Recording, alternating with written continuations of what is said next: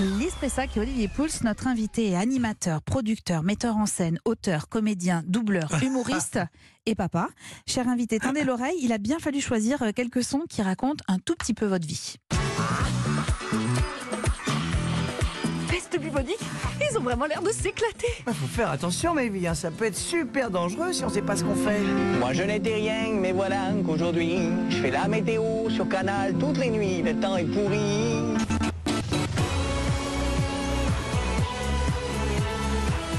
And buried in your bones there's a neck that you can ignore, taking your breath, stealing your mind, and all that was real is left beyond.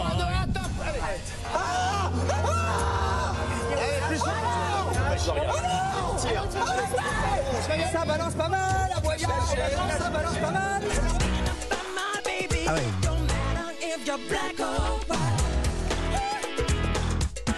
Bonjour Alex Good. C'est compliqué, hein C'est compliqué Même en écoutant les Mais trucs. non, vous allez voir. Pour les gens. Vous allez voir. J'imagine pour les gens. On va décrypter. Entre On les va de décrypter, dessins animés, On va euh, décrypter. Alex Good, nous sommes ravis de vous accueillir dans ce club de l'été sur Europe aussi. 1, animateur sur France Télévisions, metteur en scène de deux spectacles, le piano percé pédale au théâtre Le Mélo d'Amélie et Ménopause au théâtre de la Madeleine. Vous multipliez les projets. On va reparler évidemment de tout ça pendant les deux heures qui nous attendent.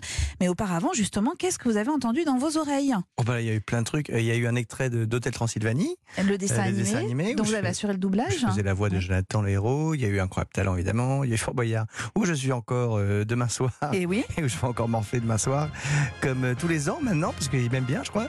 Euh, Il y a eu bah, Adrien, qui est en ce moment au théâtre du Vélo d'Amélie et qui commencera au Grand Point Virgule à partir du 8 septembre. Donc spectacle que vous avez écrit, mis en scène et produit Oui, avec. Adrien qu'on a vu notamment dans The Voice euh, 8. Ouais, cette année, il était dans The. Voice. Voilà. Euh, voilà. Et, euh, et il était dans Résiste, la comédie musicale. C'est là où moi je Oui. l'avais vu. Mhm. et où je l'avais trouvé super et je m'étais dit bon bah écoute euh, il est bien ce petit on va faire quelque chose voilà il y a eu un extrait de Claude François au début alors ça c'était Pourquoi peut-être pour Ménopause non ou pas Non, c'était pas pour Ménopause. parce qu'il y y a cette chanson dans Ménopause Ah oui, ce ben alors vous voyez, c'est le hasard parce que c'est pas, c'était pas pour ça. Je crois que vous écoutiez cette chanson quand vous étiez enfant alors oui et que vous bah, adoriez faire bah, les c'est pour ça d'ailleurs que Claude François est dans Ménopause.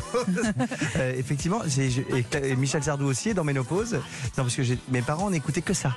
Tu vois, c'était que Claude François, Michel Sardou et, et la Francis musique- Cabrel. que de la Donc, je- variété française. Donc je connais tout par cœur. Je peux tout vous faire. euh, Tu vois, si elle n'oubliait pas les paroles, euh, si à Claude François, Michel Sardou, Cabrel, je suis un killer. Euh, les autres trucs, non. Mais euh, voilà, donc effectivement, ça m'a beaucoup bercé et j'écoute toujours. Et puis évidemment, Ah Michael ce que Jackson. vous demander, ouais. Et Michael Jackson. Alors là, vous êtes un grand fan de Michael Jackson. Euh, oui, je pense que c'est même pas à cause, mais grâce à lui que je, que je fais le métier que je fais. Pourquoi? Parce que vraiment, c'était, euh, j'étais vraiment fasciné par ce, par ce mec quand j'étais plus jeune. hein. Je le suivais partout. euh, J'avais la voiture, on allait partout où il allait. On était quelques membres du fan club à le suivre beaucoup. Je l'ai rencontré 25 fois. euh, euh, ouais, ouais, je l'ai vu un nombre de fois incalculable euh, partout. On a discuté plein de fois. Enfin bref, c'était vraiment, euh, voilà, j'étais vraiment un immense fan, un gros gros fan. Et, euh, et très vite, ça m'a donné envie de faire des gros trucs, des gros spectacles monstrueux. Voilà. Après, je me suis vite aperçu qu'il fallait pas que je chante, Oui, que ça. sinon les gens ne venaient pas. Euh, donc je me suis dit, bon, bon, on va oublier la chanson. Euh, mais pour le reste, voilà, je fais quand même des gros spectacles, voilà, un peu partout, j'ai de la chance. Et oui, je pense que c'est surtout parce que j'avais cette fascination. voilà, tu as une, une idole, voilà, c'est le terme, voilà, c'est le terme. Vous savez d'où vient cette hyperactivité que vous développez? Non, pas vraiment. Vous étiez comme ça quand vous étiez enfant déjà Alors, ou pas oui. du tout Oui, je suis Ouais. déjà, euh, mais très petit, j'ai commencé à jouer aux jeux vidéo à 6 ans, si tu veux, et je faisais déjà 8 heures de jeux vidéo par jour en même temps que l'école. Euh, mes parents Ça me ne savaient rassure pas. pour mon fils, tiens. Non, mais, j'ai- mais j'ai un problème, c'est que je ne dors pas, si tu veux. Mais que j'ai depuis toujours. Donc, c'est-à-dire que la nuit, tout le monde croyait que je dormais, mais sauf que non. euh, J'étais en train de jouer à mon ordinateur avec des serviettes sous la porte pour pas qu'on voit la lumière. Ah oui les trucs, non, mais les trucs de malade mentaux. euh, ouais, je dors 4 heures par nuit à peu près. Donc, c'est vrai que du coup, euh, bah, faut bien que je m'occupe.